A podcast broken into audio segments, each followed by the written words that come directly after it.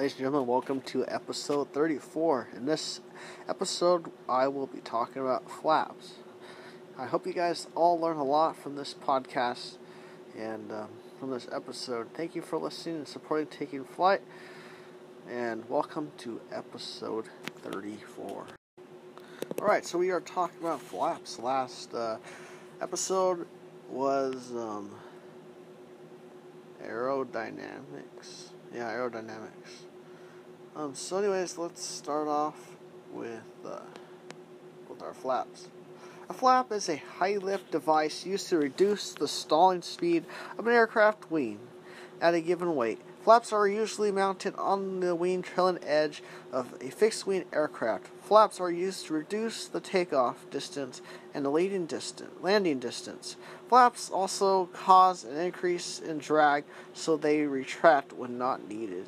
The flaps installed on most aircraft are partial span flaps, spanwise from near the wing root to the inboard end of the ailerons.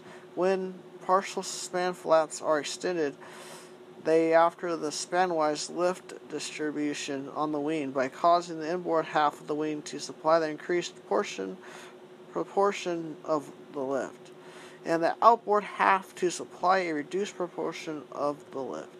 Reducing the proportion of the lift supplied by the outboard half of the wing is accomplished by a reduction in the angle of attack on the outboard half.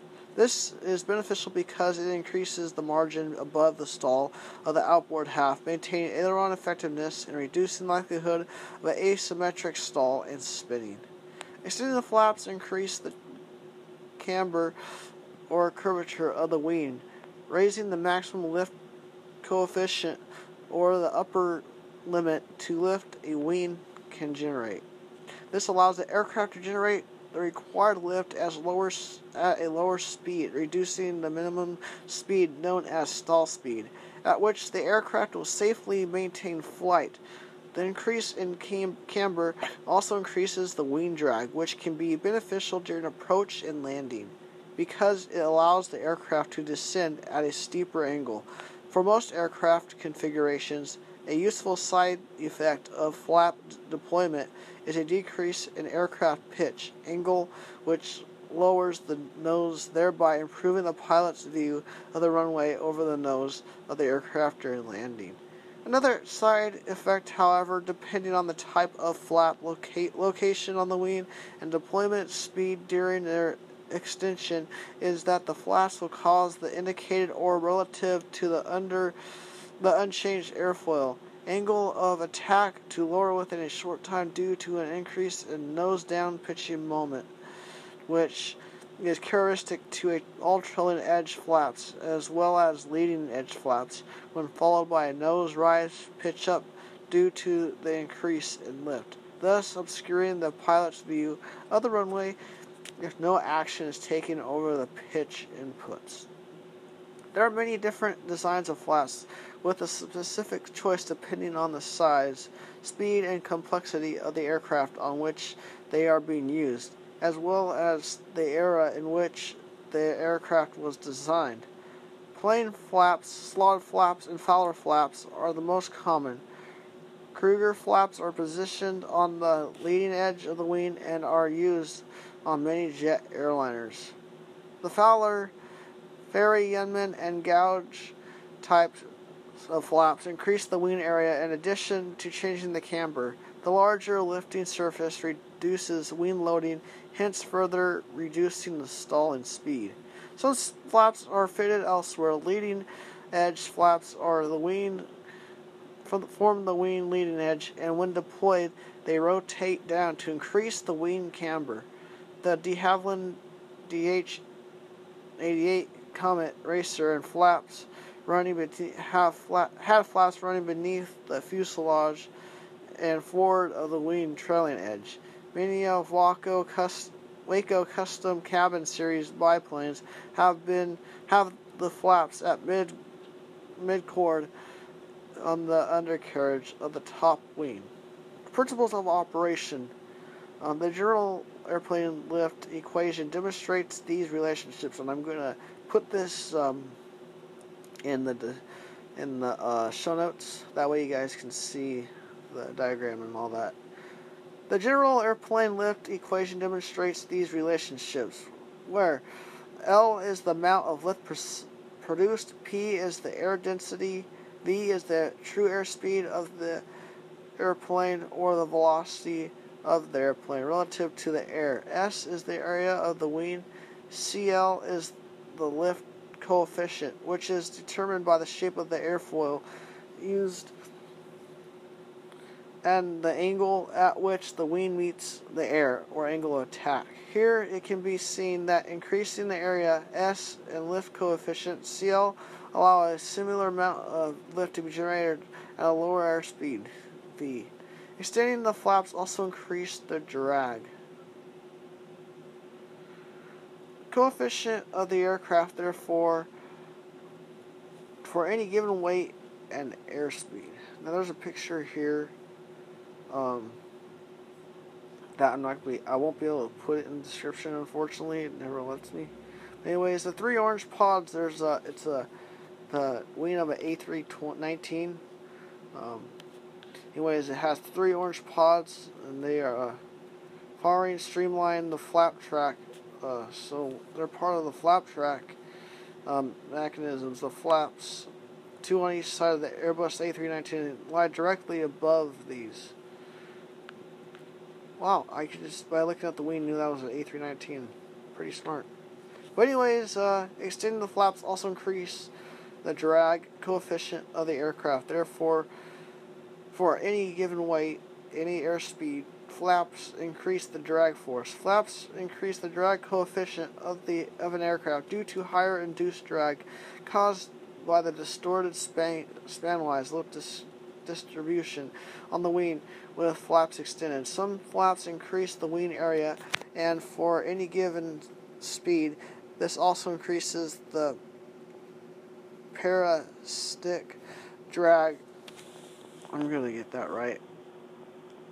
Parasitic drag component of total drag. Thus, flaps are extensively in use for short takeoffs and landings, which is STOL stall kit. So you hear aircraft that have stall aircraft uh, STOL kits installed on the aircraft. Um, it's so it's for uh, short takeoff and landings. Anyways, flaps during takeoff, depending on aircraft type, flaps may be partially extended for takeoff. When using when used during takeoff, flaps trade runway distance for climb rate. Using flaps reduce ground roll, but also reduce the climb rate. The amount of flaps used on takeoff is specific to each type of aircraft, and the manufacturer will suggest limits and may indicate the reduction in climb rate to be expected. The Cessna 172S pilot operating handbook generally recommends 10 degrees of flaps on takeoff, especially when the ground is rough or soft. Flaps during landing. Flaps may be fully extended for landing to give the aircraft a lower stall speed so the approach to landing can be flown more slowly, which allows also allows the aircraft to land in a shorter distance. The higher lift and drag associated with fully extended flaps allows a steeper and slower approach to the landing site, but improves handling difficulties in aircraft with very low wing loading. Having light, little weight, and a large wing area, winds across the line of flight, known as crosswinds, cause the windward side of the aircraft to generate more lift and drag, causing the aircraft to roll, yaw, and pitch off its intended flight path. And as a result, many light aircraft land with reduced flaps, set settings, and crosswinds. Furthermore, once the aircraft is on the ground, the flaps may re- decrease the effectiveness of their brakes since the wing is still generating lift and preventing the entire weight of the aircraft from resting on the tires, thus that increasing stopping distance, particularly in wet or icing conditions. Usually the pilot will raise the flaps as soon as possible to prevent this from occurring. Maneuvering flaps. Some gliders not only use flaps in landing but also flight in flight to optimize the camber of the wing for the chosen speed while thermaling. Flaps may be partially extended to reduce the stall speed so that the glider can be flown more slowly and therefore reduce the rate of sink, which lets the glider use the rising air of the thermal to for more efficiency and to turn a smaller circle to make the best use of the core of the thermal. At higher speeds, a negative flap setting is used to reduce the, the nose down pitching moment. This reduces the balancing load required on the horizontal stabilizer, which in turn reduces the trim drag associated with keeping the glider in longitudinal trim.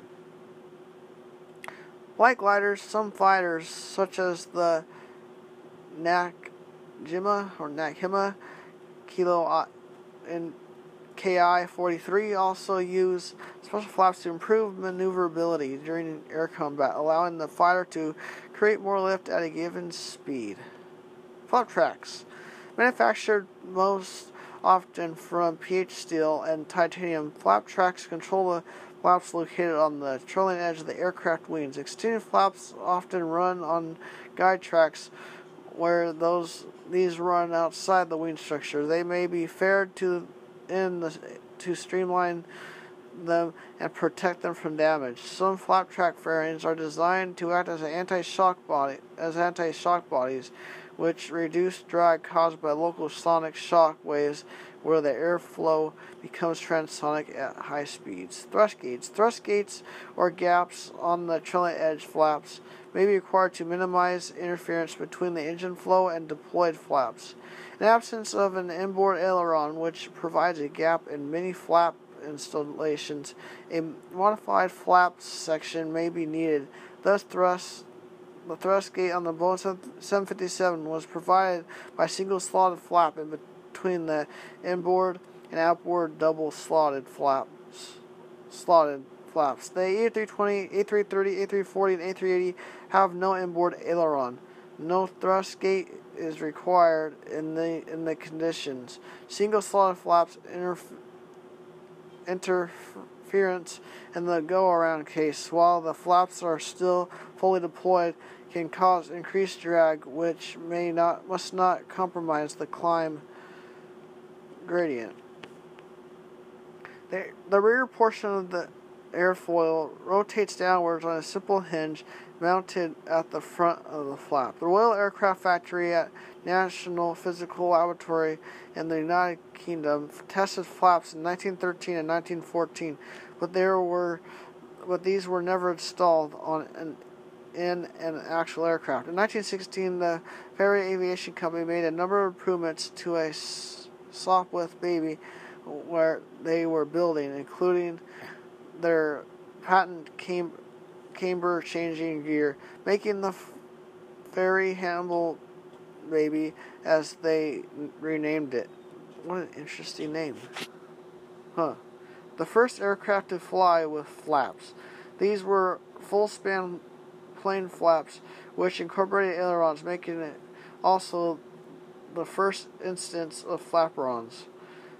Fairey were not alone, however, as Breguet soon incorporated automated flaps into the lower wing of the Breguet 14 reconnaissance bomber in 1917. Owing to the greater efficiency, owing, owing to the greater efficiency of other flap types, the plain flap is normally the only one is normally only used where simplicity is required. Split flappery, um, so the is the um, at the rear portion of the lower surface of the airfoil hinges downwards from the leading edge of the flap while the upper surface stays immobile. This can cause large changes in longitudinal trim, pitching the nose either down or up. A full deflection, a split flap acts much like a spoiler, adding significantly to drag co- coefficient. It makes add. It also adds a little to lift coefficient. It was invented by Orville Wright and James M. H. Jacobs in 1920, but only became because became common in the 1930s and then was quickly s- superseded. The Douglas DC 1 was one of the first of many aircraft types to use the split flaps. Slotted flap. A gap between the flap and the wing forces a high pressure forces high pressure air from below the wing over the flap, helping the airflow lift compared to a split flap. Additionally, lift across the entire chord of the primary airflow is greatly increased as the velocity of air leaving its trailing edge is raised from the typical non-flap 80% of free stream to that of the higher speed. Lower pressure air flowing around the leading edge of the slotted flap. Any flap that allows air to pass between the wing and the flap is considered a slotted flap. The slotted flap has a result of research at Handley Page, a variant of the slot that dates from the 1920s but was wide, not widely used until much later. Some flaps use multiple slots for further boost to further boost the effect. Fowler flap, a split flap that slides is a split flap that slides backwards before hinging down, thereby increasing first chord, then camber. The flap may form part of the upper surface of the wing, like a plain flap, or it may plain flap, or it may not may not like a split flap, but it must ride so slide re, reward before lowering. As a that just really didn't make any sense. This needs to be like proofread. Anyways, um, as a defining feature distinguishing it from the gouge flap, it always provides a slot effect invented by Harlan D. Fowler in 1924 and tested by Fred Weick at NACA in 1932. They were used on the Martin 146 prototype in 1935 and in production on the 1937 Lockheed Super Electra and are still in widespread use on modern aircraft, often with multiple slots. Junkers flap. A slot is a slotted plain flap fixed below the trailing edge of the wing and rotating about its forward edge. Why not when not in use? Use. It has more drag and than than other but is more effective at creating additional lift in a plain or split flap than a plain or split flap, while retaining their mechanical simplicity invented by Otto, Otto Mader at Junkers in the late 1920s. They were most often seen on Junkers Ju 52 and Junkers Ju 87 Stuka though some of the basic designs can also be found on modern ultralights like the Denney Kitfox. This type of flap is sometimes referred to as an external airfoil flap. Gouge flaps. Gouge is a type of split flap that slides backward along curved tracks that forces the trailing edge downward, increasing chord and camber without camber without affecting trim or requiring any additional me- mechanisms. It was invented by Arthur Gouge or for Short Brothers in 1936 and used for the Short Empire and Sunderland flying boats, which used the very thick shorts. 85 airfoil Short Brothers may have been the only company to use this type. The Fairey Yeoman flap drops down, becoming a junker's flap before sliding aft and rotating up and down or down. Fairey was one of the few exponents of this design, which was used on the Fairey Firefly, Firefly and Fairey Barracuda. Barracuda.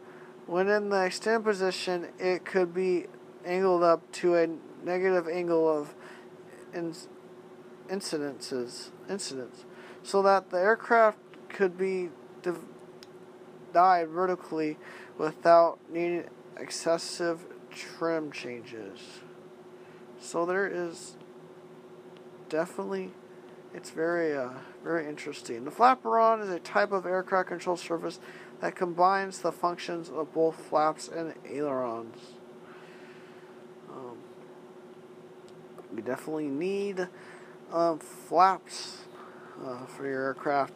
Without flaps, um, you definitely come in a little too fast and probably stall. Anyways, I hope you guys have enjoyed episode 34. I have really enjoyed making these uh, podcasts. Um, getting closer to episode 50.